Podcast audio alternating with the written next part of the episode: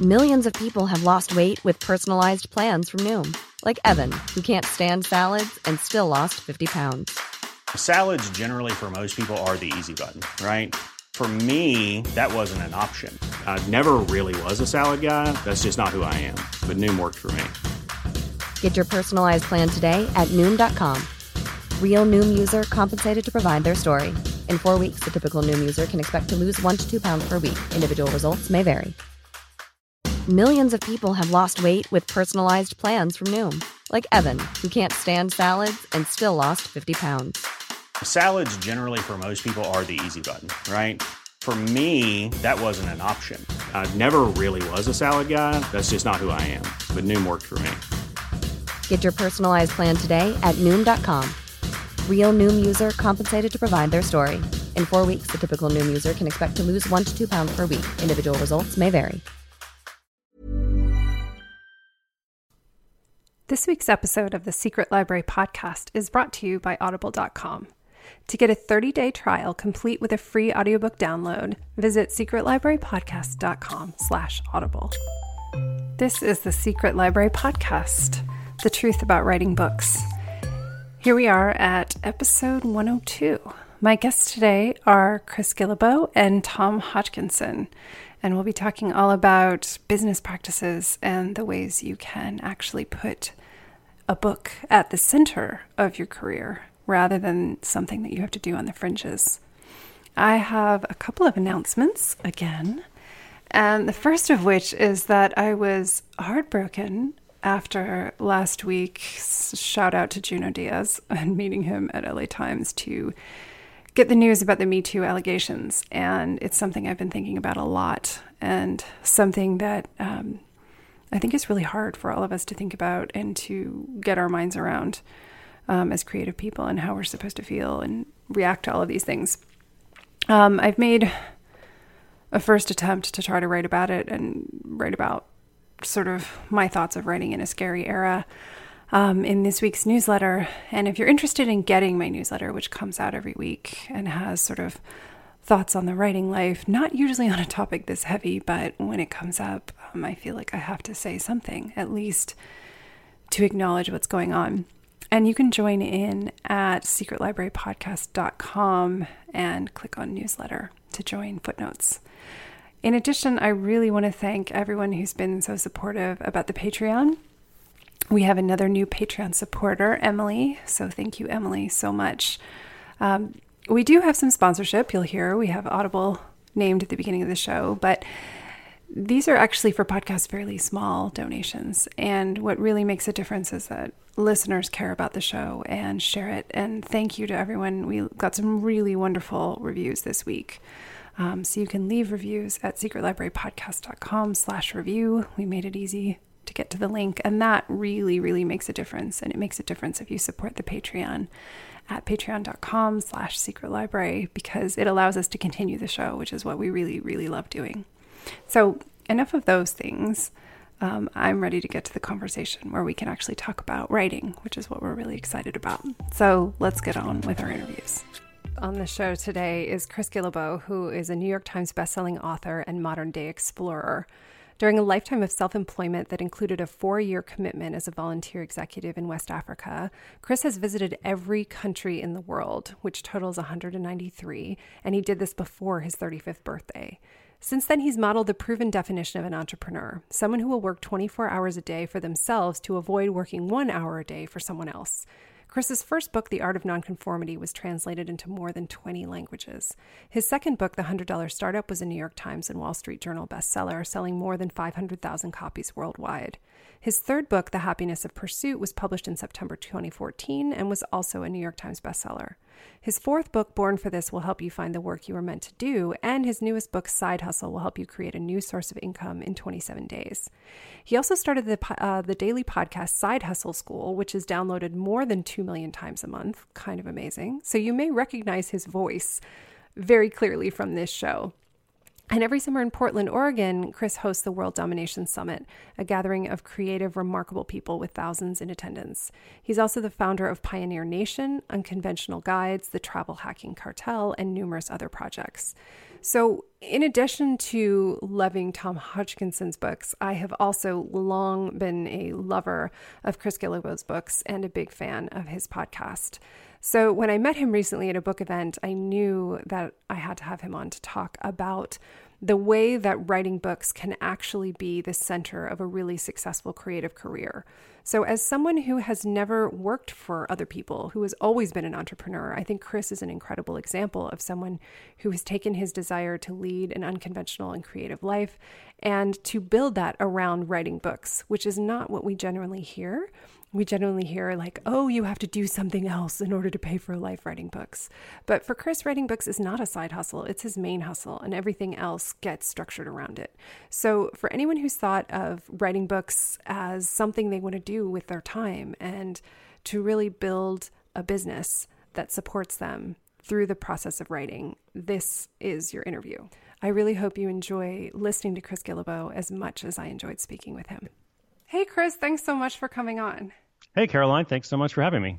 So you have possibly the most familiar voice to me coming on the show because of your show, Side Hustle School, which I think is a good place for us to start, which is that started with a book and then became a podcast. And I think one of the things I really wanted to talk about with you is how you've managed to build a life around writing books, whereas most of us listening are trying to build a life writing books around the rest of our life.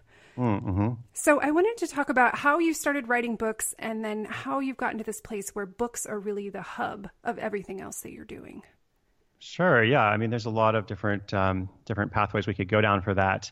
I guess, so for me, I wanted to be a writer. Like if I go back, let's say 15 years, like I'm 40 years old now, just about. And when I was between 25 and 30, I was like, what do I want to do next? And I had been traveling for a bit. I was an aid worker for a while in West Africa.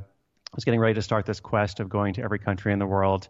And for me, if I go back to like even further when I was a kid, like I loved to read. I was always a big reader and I could think of a number of books that changed my life. And so I was like, I want to write books. And, then, 9 years ago, basically, I started a blog called The Art of Nonconformity. And that was kind of a blog that led to my first book, which was also the same title, The Art of Nonconformity.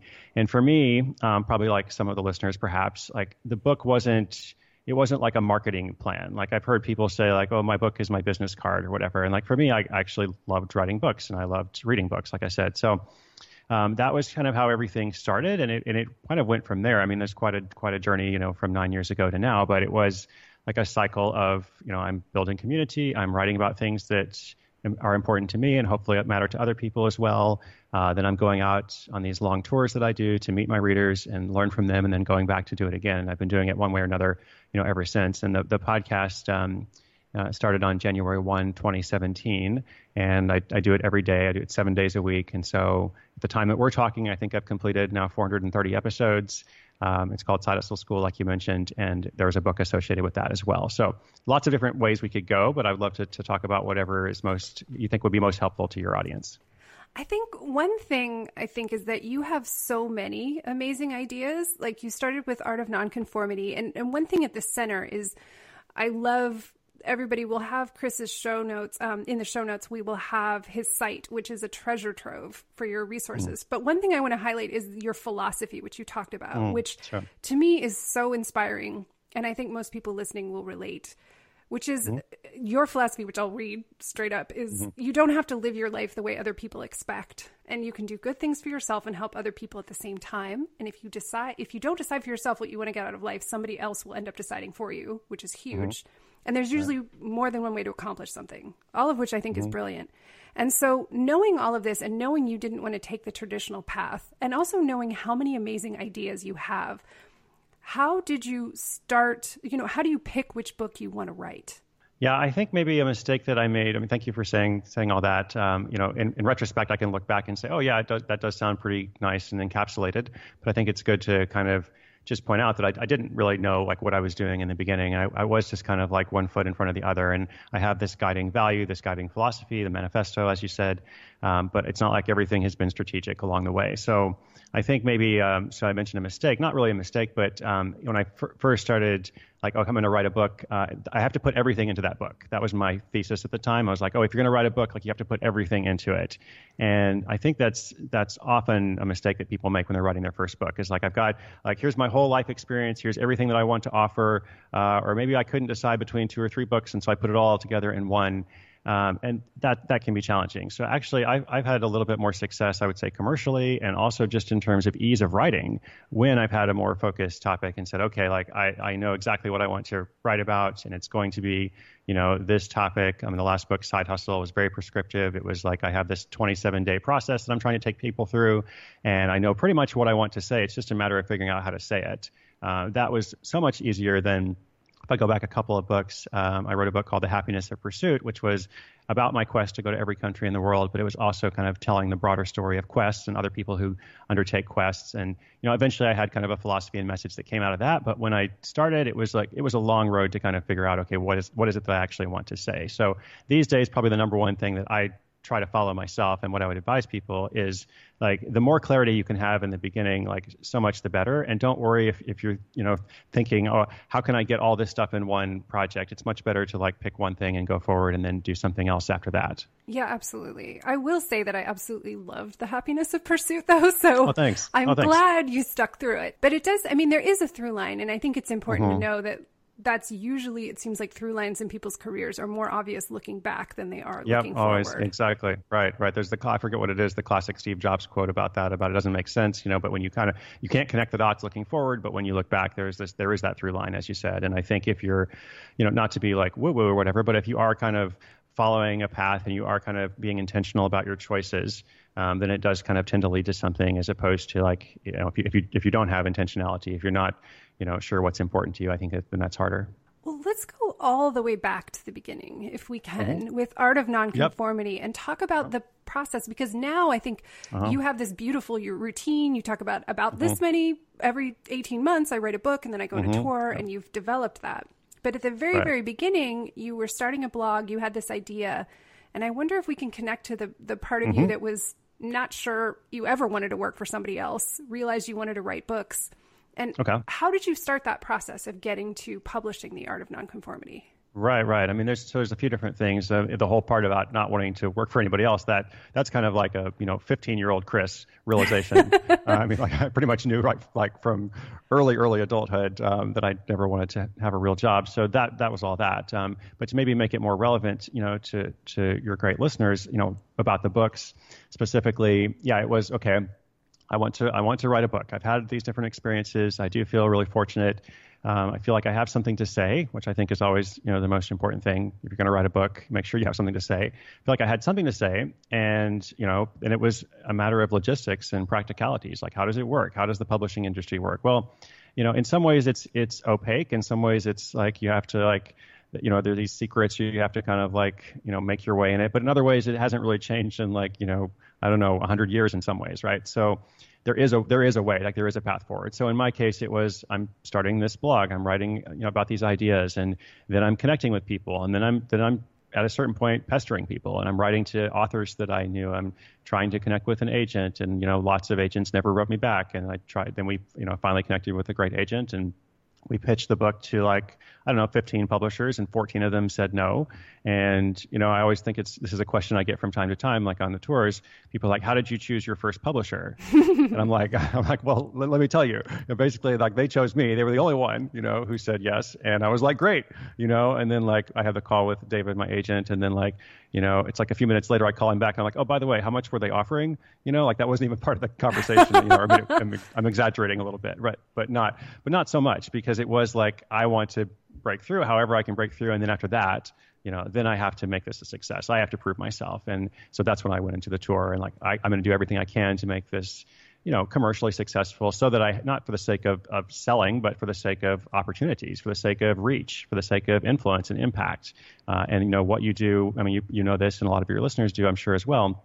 What you do with your first book is really going to affect the opportunities available to you for your second and your third and so on. And so I you know, from there, it was a, you know, a more kind of defined process. But getting to that point was just kind of knocking on lots of doors and trying different things. And some things, most things actually didn't work, but a couple of them did. Yeah. And then it went on to be translated into more than 20 languages, which is incredible. Well, and there's some, I mean, it's great. It is incredible. But there's also some luck and good fortune to that. And I realize that. Yeah, absolutely. Mm-hmm. Well, I want to talk a little bit too, because in talking about your schedule, which everyone can see on your site where you write a book about every 18 months, another thing that's been really important in the process of your book writing is going out and meeting people. You've done really amazing book tours, and especially with Side Hustle School where we got to meet, you've been presenting more involved presentations for people where they get to connect with you and connect with each other. And as a openly identified introvert, how is it to, you know, spend all this time writing alone and then to have an active strategy where you're connecting with other people as part of your books? Yeah, that's also something that's evolved a bit. It's definitely changed my life for the better. It's not about being an introvert and trying to be extroverted. It's nothing like that. It's just recognizing like, oh, like there's this great community out there. There's really interesting people. And as I connect with them and engage with them, it's going to make my work better. And hopefully I'm going to learn about them too, so that I know, you know, just how to do a better job when I write the next book or whatever. So that process was also organic, like everything else. I began doing meetups for my blog readers in that first year of the blog. And I went to New York and did one, and, you know, like 50 people came, and I heard their stories, like they're doing all this awesome stuff. They have interesting projects of their own, and somehow they had connected with my work, and then they're connecting with one another. And I thought there's so much to this. There's so much beauty to it that it went far beyond what I initially expected. I mean, I thought I was just writing about going to see the world or whatever in my little travel quest. And, you know, fortunately it ended up growing, you know, much beyond that vision. And I don't think that would have happened if I hadn't started the meetups. So then when it came time to have the book out, it's kind of like, what is the logical extension of that? Okay, the logical extension of the meetups I've been doing, and then coupled with the fact that I'm still like on this travel quest to go to every country, you know, what seems like holistic or congruent, integrated with, you know, this new thing now that I have a book out. And naturally it was, well, I'm going to go on a book tour, and I'm going to do it my own way, right? Because I write about unconventional ideas, so the tour has to be unconventional as well. That first tour, I went to all 50 states. I went to every province in Canada. So, and I kind of set this up together with my readers. Like the publisher helped a little bit, but not a ton. And, you know, for the most part, it was like this self-managed process. And that was super fun. It was, you know, it was tiring, of course. It was stressful in some ways, but it was also just, you know, wonderful. And it kind of allowed a lot of other things to happen after that as I got to know lots of other people. That's amazing. And then you've also done something which I thought was really clever with Side Hustle School, which was to ask people, hey, do you want me to come to your city? If there's enough of you that say yes, then I will come. Mm-hmm. Yeah. We actually started that with the first book tour way back, you know, 8 years ago or something. I mean, just because everything was organic, and it was kind of like, you know, okay, I'm going to all 50 states, but, you know, what does that mean? Like there are different cities, and, you know, lots of states have 2 or 3 places that you could go. How do you choose which one? And then beyond the fact of like all 50 states, because that's kind of like, I don't want to say it's a gimmick, but it's like a list, like you have to go to all 50. If you're going to do 30 cities, you're not trying to go to 30 specific cities. How do you choose which ones to go to? Well, you might be able to like identify 2/3 of them just because, you know, okay, you're going to go to New York. I'm going to go to LA. I live in Portland, Oregon. I'm going to do something there. But obviously like there's lots of other great places out there. So for me, it was like, where are my readers? And that's the critical factor. That's how I decide, you know, where it is I'm going to go. And so I'm pretty much doing that from the beginning. And it's been interesting because I have definitely seen this trend of how like sometimes some smaller cities, if the people there really kind of have a vision for the event and they do a good job in terms of sharing it and building like local interest, I'm going to actually have a better turnout and more engagement there than I am in a bigger city where it's, you know, I don't want to say nobody cares, but it's just there's no ownership of it. So having like a local ownership has been really important in terms of, you know, which events are better than others. Absolutely. And then you also have your own big event that you do, World Domination Summit, once a year. And that feels like, was that an extension of these meetups that you were doing all over the country of like, why don't we bring everybody to our own party? That's exactly it. That's 100% it. Yeah. It was, wow, it's cool to like, you know, hang out with these folks from Kansas or these folks from San Antonio or wherever, but wouldn't it be great if, you know, because a lot of my people, they're also introverted or sensitive. I don't mean to stereotype because there's all kinds of people in the community, but a lot of people do feel like they're doing something that's a little bit different, or they feel like maybe they don't have the support that they need. Maybe their family doesn't even understand, you know, what it is they're doing or what their goal is. And so one of the values that's been important is like, how can we connect those people to one another so that they feel supported. And so wouldn't it be great if it's not just people from this one area, but people from all over the place who could come together? And that was, you know, I mean, I went on that 50-state book tour and I said, you know, every stop along the way, I'm like, hey, next summer we're doing this event. It's called the World Domination Summit, and I'd love for you to come. And we really didn't know like a whole lot more than just that, right? Like I had the dates. I mean, I had a couple of things, but like that, we had to figure it out. Just like publishing books or just like starting a podcast. Like there's a way to figure these things out. It's not that complicated, but you don't always know until you kind of go down that road. Absolutely. I mean, I think the thing that's important to know is that so many people think, and there's this stereotype about writing as a solitary activity. And the thing about your story that's so inspiring is that it has built this enormous community. And if these books didn't exist, all these people wouldn't necessarily be meeting in person, which is something that you don't normally associate with writing in books. Yeah. Well, for me, I think it's one of the greatest things. I mean, it is honestly one of the things that makes me happy. And I am a solitary writer as well. Like, I think like there's still that component, like you have to, you know, be able to go into your cave or whatever and create. And that's important. But I guess for me as well, I do value the connection that comes from writing and publishing something. And I think this is like an artistic choice. Like I respect people who are like, I just want to make art. I want to make it on my own terms. And I don't care, you know, who likes it or whatever. Like that's fine. That's their choice. You know, for me, it's like, well, I do want to make something that's valuable. It has to be, you know, personal and pertinent to me. I'm not trying to sell out or be overly commercial. But at the same time, like I actually want to reach people. I actually want to make a difference in people's lives, you know, not everyone's life, but whoever it is that's going to connect with it. So, I mean, I kind of see it as a little bit of both, like, you know, how can I do something that is true to myself, but is also, you know, hopefully going to go beyond myself and create that community that you mentioned. Absolutely. I mean, I think the other thing too, is that when you have done these meetups, it was really fun to be at one of the ones for Side Hustle School in LA, because somebody who had been at your previous LA meetup a few months before announced that she had since put together and launched a podcast because she was inspired by that.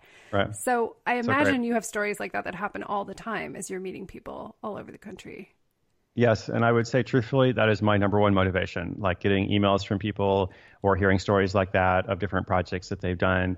And I try to not take credit for it, because obviously those people have done the work, you know, like they're the ones who do that. So, but I'm very happy to be like this small little like connector piece or amplifier to it, or maybe just showing people like, hey, this is possible. Like you're the one who has to go and do it, but you know, yes, it is possible. Go for it. You know? So yes. The other thing I would like people listening to know, is something that you shared at that meetup, which is that I had this vision of you kind of batch recording the Side Hustle School podcast in long things and then editing. I did not know. Will you tell them about how this works? Because I think it's amazing.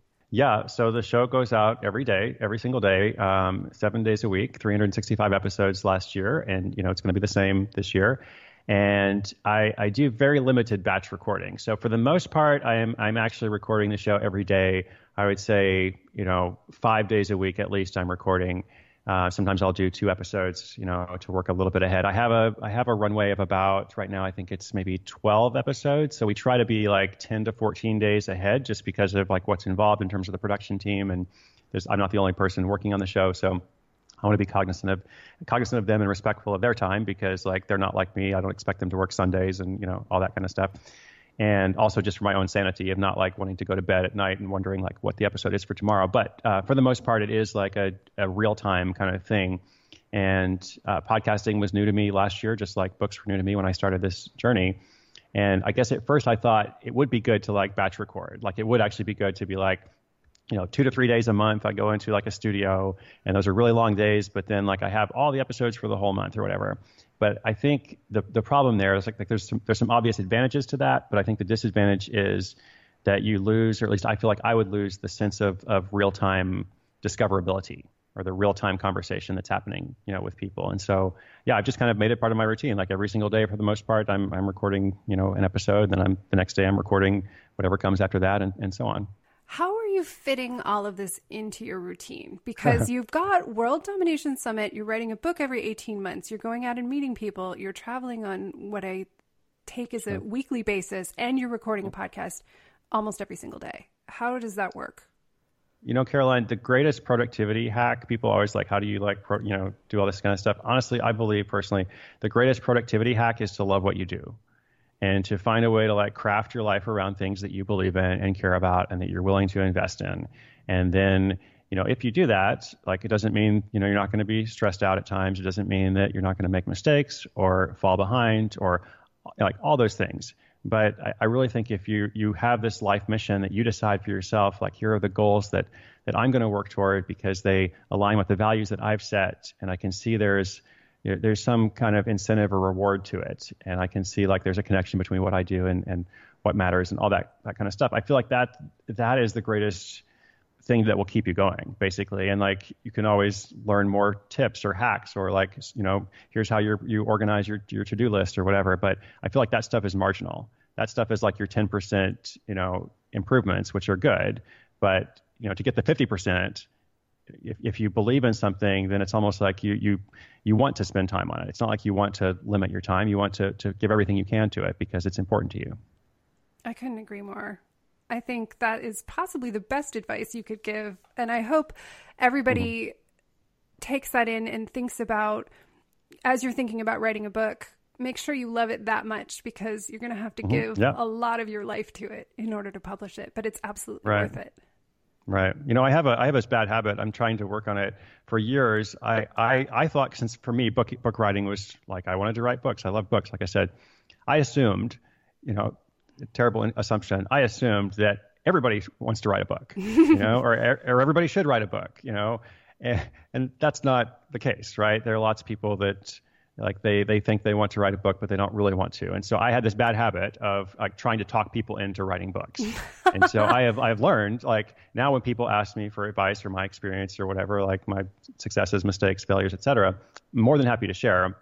But I'm much less of an evangelist, right? I'm much less of a like, hey, you should write a book, you know? So, I mean, I understand, like, you know, the listeners here, most of them do want to write books, and that's great. So if you do, nobody should ever, you know, tell you shouldn't. I mean, there's lots of different pathways now. It's, you know, publishers are still assigning authors like every single day. It's not like that's completely changed the way that some people say, but you have to want it. You have to really want it. And if you want it, then great. If not, do something else. Yeah. You deserve to do whatever you love doing. And if that's not writing books, that's okay too. Right. Exactly. Yeah. It took me like 5 years of, you know, being an author to learn that, but yes. Well, it takes as long as it takes, you know, it takes a certain amount of time to write a book. It takes time. I feel the same way because I love writing. So I just assume everyone else will love it. But I have also surrounded myself with people who love writing. Mm-hmm. So then that just reinforces that belief. Mm-hmm. So I want to thank you so much for coming on, Chris. It's been amazing speaking to you. And we will have links to all of your books and your site and your podcast in the show notes so that everybody can continue to learn from your amazing example. Awesome. That's wonderful. Well, thank you so much for the conversation. I will go and check out those show notes too. I want to take a moment after the first part of our episode, before moving on to our second interview, to recommend a book that you can use with your free trial of Audible at secretlibrarypodcast.com/audible. You'll be pleased to know, if you're a listener of Chris Guillebeau's podcast, Side Hustle School, that his book, Side Hustle, available on Audible, is narrated by the author. I don't know if I could imagine anyone else narrating that book, having listened to him on his show, and finding his voice such a familiar part of the concepts that he's sharing. So if you want to go further from the interview you've just heard with Chris Guillebeau, or you are a lover of his podcast, you'll be pleased to know that you can listen to Chris read Side Hustle, and you can try it out with your free trial at secretlibrarypodcast.com/audible. Okay, let's get back to the show. Tom Hodgkinson founded The Idler in 1993 and went on to join The Guardian newspaper as a columnist and head of editorial development. Then in 2002, Tom quit the commercial world and retired to a farmhouse on the coast of North Devon to write books. His first book, How to Be Idle, was a global bestseller and was followed by How to Be Free, The Idle Parent, and Brave Old World. He has also co-written the Book of Idle Pleasures with Dan Kieran, who later went on to launch the crowdfunding publishing platform Unbound, as well as the Ukulele Handbook, which he wrote with Gavin Prater-Pinney. He has published a number of pamphlets, including his own We Want Everyone, an Attack on Facebook, and Dr. Matthew Green's History of the London Coffee House. Tom also published Gwynne's Grammar in an edition of 100, which caught the eye of Random House, who bought out a commercial edition. This astonished everyone by spending 5 months in the Sunday Times Top 10 and selling over 50,000 copies. The follow-up, Gwynne's Latin, was also a top 10 bestseller. In 2014, Tom returned to London to launch and develop the Idler Academy, both in the real world and online. And then in 2016, he relaunched the Idler as a print quarterly. His latest book, Business for Bohemians, came out in 2016 and was released in paperback in early 2018. Now, I have been a lover of Tom Hodgkinson's work back since How to Be Idle. I remember reading this about 10 years ago when I worked at Book Soup in Los Angeles. So I have been carrying Tom Hodgkinson's philosophies with me for quite some time. So it was very exciting to get to speak to him directly and to see that both of our paths have kind of transformed over the course of his career writing books, back from How to Be Idle, when I was really desperate to get out of sort of the strictures of commercial America and the things that, you know, it really suited me in my late 20s, early 30s to read that book. And now, you know, quite a few years later, it's very exciting to see Business for Bohemians, which gives an education to creative people about how to benefit from business practices and allow you to really take control of your creative career, whether you're a writer or in any other creative field, and to benefit from this information, which is often just provided to people in more conventional careers, and that we as creative people have a tendency to, you know, kind of look down on practical business advice, which does in fact have the power to allow you to continue doing your creative career more effectively. So I'm thrilled to have Tom Hodgkinson on to talk about his own journey with this process and how learning these business tricks have allowed him to continue in his creative pursuits. And I know you all will learn a lot from this conversation. So here we go with Tom Hodgkinson. Hi, Tom. Thanks so much for coming on. Hi, Caroline. Thanks for having me. So I was really excited to dive into Business for Bohemians because I have been a long-time reader of your books, and I think they've all hit me like at exactly the right point in my life. Like, I read How to Be Idle during a sort of type A crisis disaster, and so that was extremely helpful and changed everything. And now I think that Business for Bohemians is like at exactly the right time for people to be reading it. In particular, I was delighted with the chapter Learn to Love the Spreadsheet. And I wondered, for those listening, Tom has written a lot about, you know, having a less stressful and overwhelming life and actually learning to have fun with what you're doing. And now there's Business for Bohemians for anyone who's trying to build the business side of writing and a creative life, to learn that actually you can have a sensible and sustainable life and you don't have to starve to death in a garret. So thank you for that. My pleasure. It's based on, you know, my own horrific experiences in this area, so hopefully I can help people to avoid making the mistakes that I made. Yeah, absolutely. I mean, I have to say, I could feel your sort of frustration with certain aspects of the business life, and one of the things that I thought was really wonderful was that everyone always has this message that writing books is incredibly impractical, and, oh, you shouldn't write a book, or why would you want to be a writer when you could do something sensible? And your discussion of the whole thing was like, why can't I go back to writing books? It was so much easier. So I wonder if you can talk a little bit about the transition between writing the books that you've written and then deciding to start a physical brick and mortar business for the Idler Academy. Well, sure. I started writing books for a living, I guess, in around 2004. And at the time, I was living in a rented farmhouse in North Devon in the middle of nowhere in the countryside near the sea with three small children and a small vegetable garden and chickens. And we baked bread. And I worked every morning for about 4 hours. And I was lucky enough to be able to make a living out of these books. And I wrote 3 or 4 books from the farmhouse. And that was really a sort of the ideal life, I guess. But something changed in around 2008. As we all know, there was the financial crash caused by America. Yeah, it's we'll take that. That's fair. And the income from stuff like journalism and book writing kind of disappeared, you know. And it wasn't just me. It was a common thing across the industry, if you want to call it that. But writers who'd been, I would say, sort of, you know, medium people like me. I mean, there's always going to be top people who are very successful, and there are going to be people who are unsuccessful. But I was in that kind of middle class of writers and, you know, able to sell quite well, able to find lots of readers and make a reasonable living. And journalism also before 2008 was reasonably well paid, and I was doing a lot of journalism on top of the books. But that really started to change. So that was one thing. So we were sort of looking around to do something a bit different, to create some extra income, I guess.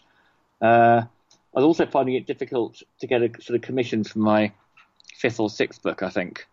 I don't know if I'd sort of run out of ideas. So and this was something that my wife and I have been sort of thinking about for years. You know, it's such a beautiful idea to create an educational centre, a cafe, a bookshop, a place where you can run your own events and run your own courses in London. And that was the vision, that was the dream. And a few years before that, we'd spent the summer going around festivals in the UK, setting up tents, teaching, running events, putting on gigs and bands, you know, and we had a small bookshop in the tent. We'd really enjoyed that, and we'd had lots of people coming to see lectures about quite obscure subjects: Greek philosophy, Aldous Huxley, political debates about supermarkets or whatever it might be.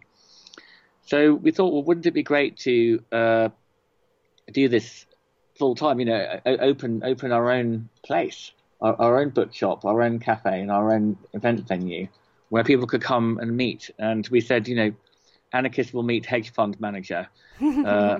At this coffee house, and it'll be something like an 18th century coffee house, the 18th century coffee house of London, where people would go and talk about the stock prices, but they'd also talk about literature and art and so on. A reaction against the Starbucks, where everyone's isolated on their own. It's the idea of a sort of really old-fashioned coffee house and centre of learning, bookshop, you know, and that's what we did. We were very excited by that idea, and we threw ourselves into this. We remortgaged our house, raised some money, borrowed some money from the bank, raised a bit of money from friends and family. And, you know, I suddenly had to become a businessman. And in order to realize this vision, I had to very, very quickly, and not always successfully, acquaint myself with the basics of business, you know. And I started to realize, well, there's a reason why people go to Harvard Business School for 1, 2, 3 years and just study business and nothing else all day, every day. It doesn't necessarily come easily, and certainly not to a creative person. I mean, I just about managed okay as a freelancer. You know, as a writer, you get paid twice a year. I've just about managed to produce accounts once a year and pay my taxes. But running a business, paying staff, paying rent and rates, buying stock, running a till, these were all completely new things to me. And that's really what the book's about. It's about what I learned over those 5 years of keeping the shop open, and the suffering that was involved. For example, you know, finding and managing staff. That's not so easy. We just employed people who happened to be sort of hanging around who were the children of friends or something, but they weren't necessarily the right people. As time went on, we selected the people we were going to work with much more carefully. Things like dealing with the bank, and as you mentioned, spreadsheets. I mean, right from the start, I had to teach myself how to do what's called a cash flow forecast, and all this apparently quite boring stuff, you know. And here I am. I've written a book called How to Be Idle, How to Be Free. They're kind of anarchic self-help guides for the free-spirited, and they're quite literary. And, you know, I've been embracing bohemianism as much as I could, and also encouraging other people to embrace bohemianism against, you know, money earning and a competitive life, though money earning is very important because no one wants to be poor. And then here I was, you know, I felt like I was sort of wearing a top hat, or, you know, smoking a big fat cigar. And, you know, there were a lot of lessons to be learned, but so I thought it was worth putting them all down into a book, because, you know, I think there are a lot of people who would like to be autonomous, to be free, to be their own boss, and to use their own creativity to make a living. And but it's just not that easy, you know. No. And it really is not. And people say, oh, well, just go on Twitter and Facebook and, you know, okay, they don't work. You know, Twitter has never sold anything for us at all. Facebook very rarely. What does work? In our case, is building up a email mailing list and communicating with people that way. So that's, for example, one of the tips in the book, it's a very common aspiration. Why is Uber so successful? Because Uber has successfully, in my view, exploited that desire to not have a job, if you like, or, you know, to set your own hours and to work when you want to. That's a wonderful aspiration. I mean, I remember reading years ago, Walmart, I think, in the States, did a survey of their workers and asked them what they would really like to be doing. And a huge proportion said they would either like to be running their own small holding, i.e. being a small farmer of some kind, or running their own shop. Why? Because those things apparently give you control over your own life. And that's what The Idler, my magazine, my books, and this book is all about. But, you know, it ain't easy. No. And I think that's something that was really...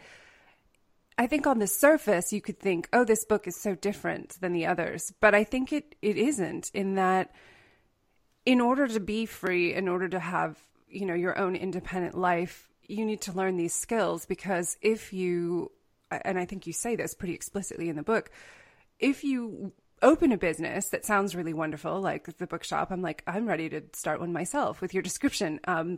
That's always been, running a bookshop is like something I've had to actively restrain myself from doing for probably 15 years. Well, you're lucky to have restrained yourself. It's, it's quite tough.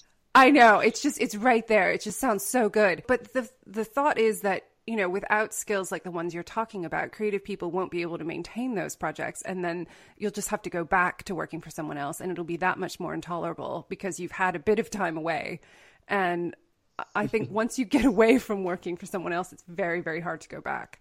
And so learning these skills is not really the antithesis of being idle and free. It's actually the life support that will sustain that possibility. Yeah, that's right. Because, I mean, unless you've got some sort of...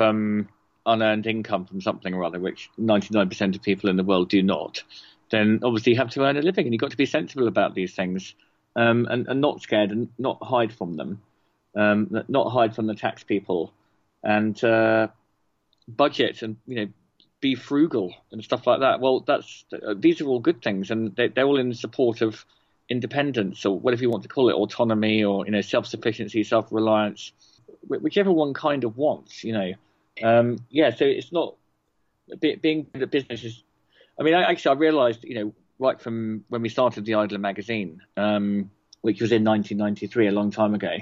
If I wanted to get this thing out there, then, you know, I had to engage with the business of magazine publishing, which I'm doing again now, because we relaunched the magazine about 2 years ago. So great. And be very business minded. But I remember, you know, in the you got to. Our first mistake was the name of the shop, as far as staff were concerned, the Idler Academy. So our beautiful, intelligent, young, and charming staff, who kind of toddled along and came to work there, they really thought that they were going to be sort of reclining on a chaise longue in the window, you know, smoking cigars and talking about Oscar Wilde with their friends. When in fact, it's quite hard work dealing with customers, and you have to be on time and so on. So there was little disconnect there, and the bohemianism of the atmosphere, and the fact that I did not want the staff to be idle at all. And then the staff were like, you know, oh, you know, he's such a hypocrite. It's called the Idler Academy. Well, we have to work really hard here. Yeah, I think that's the thing, is it's difficult when you imagine something like the cafe that you were envisioning, and it seems like a very wonderful place to be as a patron, but it's a very different thing to be there as sort of the proprietor and the creator, and that experience is entirely different. It's like, you know, it's very different.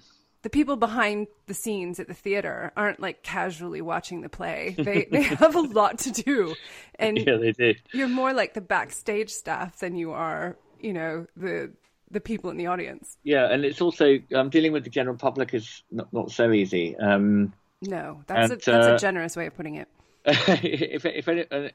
And always being a boss. So if anyone's seen The Office, if anyone has seen Fawlty Towers, and cross those two characters together, and that was me. You know, sort of trying to be trying to be sort of. Charming and nice to customers. One example I talk about in the book is that a couple came in at the end of the day on a Sunday, I think my wife and I had already been bickering in the basement, and we'd enlisted my son to help, who was about 8 or 9 in the shop, and we'd all been sort of arguing. I think someone had spilled a coffee or something like that, and then at the end of the day, a couple came in and sat down, and I went over and took their order in a sort of suitably obsequious way, thinking inside, have they not read my books? Do they not realise that I'm a sort of best-selling author who's had global success? And I sort of kneeling beside them, yes, no problem, 2 coffees, I'll be right with you. And then we went off to make these coffees. We didn't have a coffee machine. We had a sort of just a filter system, which apparently makes better coffee anyway. I don't know. I'd read a piece about it. And the pour over that takes forever. Exactly. We were all about the pour over because I thought that was the Idler coffee, and it was supposed to be very good. It does take a long time, and it's not always that hot. Okay. So I carried the coffees over to them and then put them down. I mean, it probably took about half an hour. And then they said, look, this coffee is cold. And I said, well, it's not exactly cold. I mean, I know it's not super hot, but it's actually supposed to be like that. It's pour-over coffee. In fact, there was a piece about it in the newspaper last week, and it's really the latest thing, and that's what we do here. So, in other words, I just told them to kind of stuff it. They were wrong, and the customer was always wrong. And then they came to pay, and I said, that's £5, please, for your 2 coffees. Which is really reasonable, actually, for pour-over, I must say. Yeah. Thank you. Well, I'm in Los Angeles, where it's like, it could be as much as $8, No, really? Well, I wish we charged that. Maybe we would have done a lot better. I talk about pricing in the book, actually. Pricing is a very, very difficult thing to get right because particularly creative people tend to underprice themselves and the stuff they do. Starbucks just charged a lot of money right from day one. And somehow, you charge more and people think it's worth that. It's a kind of psychological thing. So anyway, we agonized about pricing, and they paid their £5 for the 2 coffees. And I said, well, sorry, I'm sorry you're disappointed. Here's a badge. And we have, what do you call them in the States? Pins. Yeah. Uh-huh. Like a little sign. And we had, our it's a snail. So we had these badges made or pins made with a snail on them. And I gave them a couple of these badges. Off they went. Anyway, the next day, we got a review, one of those reviews. There's awful reviews on, not TripAdvisor, but some similar thing. Or like Yelp or something. Something like that. And I was like, oh, we got a review. We'd only been open 2 weeks. And anyway, it was not a good review. And it was obviously by these people, the people who had complained about the cold coffee. And they said, this was an incredibly horrible, uncomfortable place. The chairs were spiky or something. And the manager was a pretentious lunatic, i.e. me, who had, when they started to complain about their cold coffee, treated them to a long lecture about how pour-over coffee was the latest thing.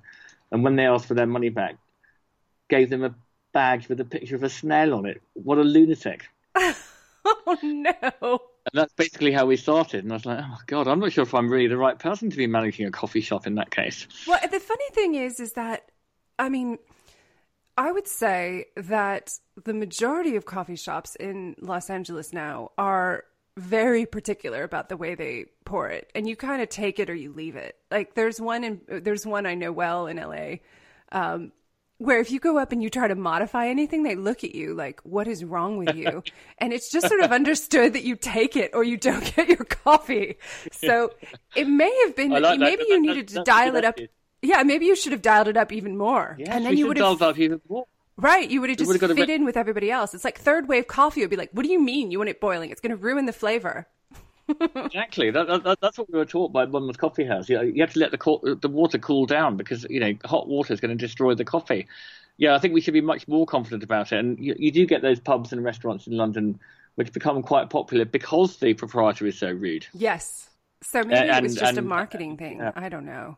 This conversation 6 years ago, but anyway, so we struggled on for about. I mean, in many ways, it was a great success. I mean, we had some wonderful events, and we certainly got talked about a lot and written about. And we massively increased our kind of list of customers, but we closed it after 5 years. The rent our original landlord, who was great, sold it to a new landlord who put the rent up, probably to market rates, but it was still a lot more than we were paying. And we decided to knock it on the head at that point. And I thought, well, we'll do our events in other people's venues, people who are actually good at this or enjoy it. Running a cafe, and it has been a great relief. They're a beautiful idea. Yes, it's a shame. I'm really actually sad that it corresponds with the exact period of time in which I have not been in London recently, and I was like, oh, I've just missed it. Well, yeah, we got loads of our kind of global fans come in to visit us, which was lovely. So people would put it on their list of places to go to when they were doing their London trip. But what we do now is we put on a lot of events, so people can come and see us at those instead. We have a monthly dinner.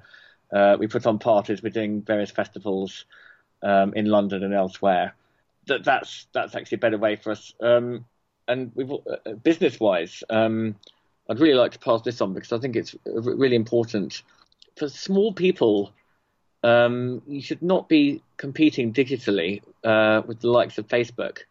In fact, we got one of the people involved in the whole Cambridge Analytica scandal coming to an event tonight. Really? We went to see Christopher Wiley last week live. He's in London right now, and the guy who interviewed him is coming to talk to our readers tonight. I'm so envious. I've been sort of it's a lot going on, and there's I was sort of onto this a while ago that for small people it's crazy to try to compete for advertising. Now, Silicon Valley's done a big disservice to creative people by giving all the stuff away for free. So they called it the sharing economy, although they don't share the billions of profits out back to the people who give their stuff for free. So if that's something like YouTube or Facebook, Twitter, even we all work for nothing for these companies. We put all our creativity into them, and they give us nothing. In fact, they take all our data and information, and as we know, in quite sophisticated ways, then resell that elsewhere, either to political parties looking to win elections or to businesses looking to find new customers, That's why Facebook's such a brilliant business, because everybody wants to influence someone else, either to vote or to buy something. And Facebook is an incredibly sort of effective way to do that, more effective than its predecessor, which was advertising in newspapers. Anyway, yes. So where does that leave the small person? Well, the small person, I think we all as individuals have to realise that we should be paying creative people. And as creative people, we should charge money for what we do. And that's at the basis of this book, really, is that and we should charge good prices because you're extremely unlikely to make any sort of a living by putting your stuff on YouTube. Even if you do get 1 million views, you only get a few $100s. So what we've been looking at with The Idler is we relaunched 18 months ago or 20 months ago as a print magazine. We have a digital version as well, and we just sell subscriptions, and people give us money. We make, it sounds old fashioned, but we make something and people buy it. And the best thing of all with something that's very highly curated like The Idler, which has an atmosphere and it's a club that people want to be part of, You can charge a subscription because people really enjoy subscribing to magazines and clubs and newsletters and so on. Like, I'm a New Yorker subscriber. I'm an Atlantic subscriber. Some of these magazines are actually doing very well. Then alongside that, we have another business, which is online courses. We now have 35 or 40 of these. So, for example, we've just recorded one with Andrew Keane, who's also based in California. He's an internet critic. And his new book is called How to Fix the Future. So we've constructed a video course about how people can sort of regain the power that we've given away to the big tech companies in return for free stuff, for free services like Facebook. How can we take that back? And part of this process we discussed in the course, which we're going to charge money for, is to pay and to be paid for your creativity. And so we have a second subscription level where people can subscribe to these online courses. So although we do sell them like a book, there's something called Creative Live in the States, which is a little similar, and also Skillshare.com. Yes. You can subscribe to these. Our courses are different. They're more curated and they're quirkier. They're sort of wittier and they're quite English and odd. But And they're fun. You can learn ukulele, you can learn harmonica, you can learn about ancient philosophy, you can learn about the history of London, you can learn Latin, you can learn about the history of British buildings and architecture. They're all done with writers and top experts in their fields on videos, and they're quite quirky, but really good information. And but you know, people pay for them, and that's turning into sort of quite a good business. So people will subscribe; they pay us annually, and. Might sound boring and technical, but what's really good is recurring revenue. So you sort of entice people with a good offer in year one, and then you hope that they'll stay with you for many, many years after that, without you having to do an enormous amount of work to hang on to them, apart from obviously to keep up your product. No, I think it's an important thing. No, absolutely. Because I think the reason that most people want to write books is to communicate with other people and to share ideas that they think are important. And this is a way to use a different platform that people value and to help them to learn something. I mean, a good digital course is sort of like a multimedia book in many ways. And that's right. That was our idea. It's, you know, it's like a sort of book version of it's like a video version of the book. We have lots of notes, and you can ask questions to the teacher or to us in the forum, and you can also, you know, meet your other students. I mean, and sometimes we just done a psychotherapy one. And we got, you know, not huge numbers, a handful of people live online for an hour or so with the tutor answering questions. And those questions stay up there in the forum so people can read them later. It's a bit like an AMA on Reddit or something like that. Yeah. So there's all sorts of, you know, so we're not kind of, again, you know, I think you shouldn't be against technology, but there are ways of getting it back into your own hands. I mentioned the mailing list as well. I think for all authors, that's a great idea. As long as you keep it do it regularly. Mine is weekly, but authors can do it monthly. You know, if I had a favourite author, let's say Jeff Dyer, who's a great writer, he lives in LA, and he has a mailing list, and he sent me a sort of witty newsletter once a month for free. Well, you're going to be really inclined to buy his next book when it comes out. So I think that's a good sort of marketing tip for writers. And yeah, there might well be some kind of subscription service that you could offer. I don't know whether it works or not, but there's something called Patreon, which you may well be aware of. Yes. Where you sort of, I think the problem with Patreon is that I think you sort of commit to writing an essay every week or something like that, and you get 2 customers. So, but you still have to write the essay. Right, exactly. So you have to write an essay for that. But I think it, you know, that could work for some people. I mean, I'm a little. Skeptical just because it's another platform, right. But then, you know, I think Etsy is a good thing for creative people. They only, I think, well, certainly when they started, they took 1%, which seems fair when you think that Uber take 25 or 30% of every transaction. You know, I think these big platforms should be taking 1%, and that's fair, you know, because they don't really have to do anything except for like manage the platform. So Etsy can be a way of a really good way of learning business stuff, and, you know, trying to sell stuff online, and Patreon for writers. But also, you know, because I think that the problem with publishing is difficult for people because individual publishers today do not actually have a list of the names and addresses and email addresses of their customers, because they buy them from Amazon or they buy them in a bookshop. You know, if you could somehow manage to do some direct sales to your customers, and not only is that more fun and they enjoy it because they're supporting you directly, you also have their information, so you can communicate with them, you can put them on a mailing list or whatever it is, rather than just sort of throwing a book into the bookshops and hoping that someone will buy it. Yeah, that's hard. I think this also, I mean, all of these concepts, it's interesting to me because there has been this attitude up to this point, I think, for creative people where business seems sort of dirty, or it's like you see it as, oh, all of that business stuff, I went into creative fields because I didn't want to do that kind of thing. But I think the thing that I liked about your book was that it was reframing that. And to an extent, I think business skills are just business skills. They're fairly neutral. And we tend to associate, you know, large corporations that have got them really well down as sort of exploitative. But I don't think it's because they know business. It's just because what they're choosing to do with that knowledge.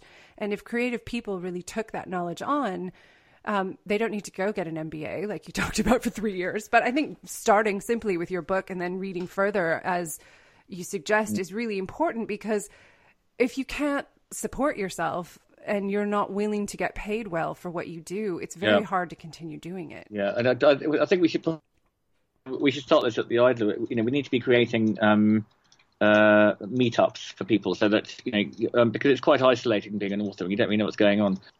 So you know, to have a sort of regular meetup in real life, or online or both, where authors and other creative people, musicians, sort of fight back and take some control over stuff. And if you were, I don't know, like ebooks for example, Amazon says publish your ebook with us, but they put the price so low that you're never going to make any money out of it, or rarely. They point to two or three examples of people who've done well, but wouldn't it be great to have some kind of support group where you could meet people who've actually tried out these things? And actually for me it was much better. This is a few years ago with the Idler. It stopped being a magazine and it became a book. It was a book, a collection of essays that we published once a year, and they were quite long essays on political subjects, idling, philosophy, or whatever it might be. And the books were really beautiful. I have a few of them. Oh, really? Oh, great. Oh, that's lovely. Thank you. Yeah, and we put quite a high price on those. I think I might have overpriced it, but the first one was £18.99 pounds sterling, and we sold about 3,000 or 4,000 copies of that through bookshops, which is terrific. If you sell something for very little, you have to sell a lot of it to make any money. We made this mistake with merchandising and T-shirts. We've always had T-shirts until someone said, "Tom, why are you bothering with T-shirts? Because you sell like one T-shirt a month, and you've got a huge box of unsold T-shirts in the corner of your office. I don't think you've got quite enough customers, to be doing this." And so we just stopped, and that's been great. We hopefully we'll bring it back in a year or two when we built up our sort of basic fan base. I hadn't really thought that through, And so if you're Amazon, Amazon love cheap prices. They want you to sell everything for as little as possible, because then they sell more. They don't care if you only sell 5, and people pay 79 cents. And your portion is 50%, and you get like $2.50 for writing a book, which is ridiculous, or whatever it might be. So things like that, But actually, maybe your friends would all buy 100 copies of a book, and you can charge £25, and you can do a lovely hardback, and you can do a course and an event, and to sort of think a bit more creatively like that about the income streams for a writer, and to put your prices as high as you can bear. But as you say, that's difficult stuff to learn, because as creative people, you sort of probably tend to be a bit more democratic and not particularly greedy.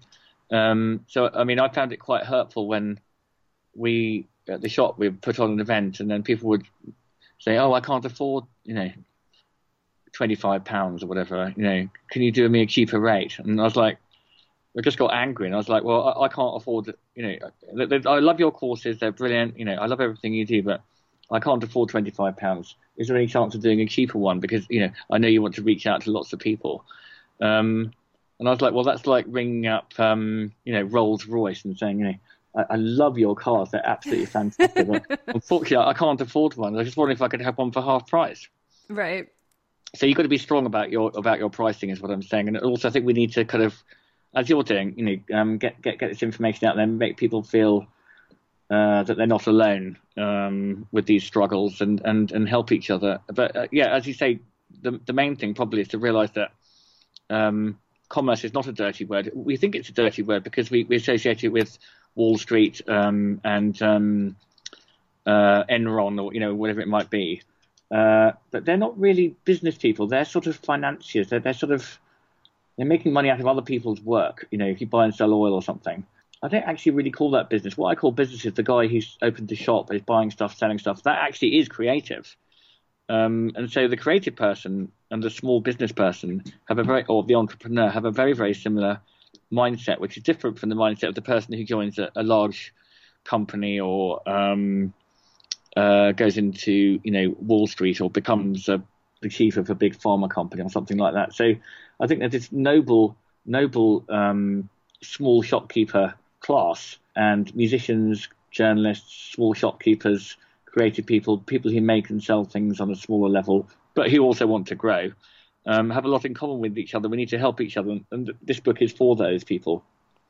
Definitely. Because I don't think we lose by sort of, I mean, I don't think we win by putting our fingers in our ears and saying, la, la, la, la, la, I don't like that stuff. I mean, I have to say, I have created, my husband is a bit horrified by my level of love for the spreadsheet at this point, where I even use it. I mean, you can people make them look quite beautiful. You think I'm crazy, but you can actually fill them. If you use Google Sheets or something like that, you can fill them with colors and make them all pretty. And I mean, I will use them even for things like plotting out my books. I know that sounds nuts, but like, oh, look, chapter 1, here's this character. He hasn't ever appeared again in the book when I plot out the whole thing. Maybe we don't need that character.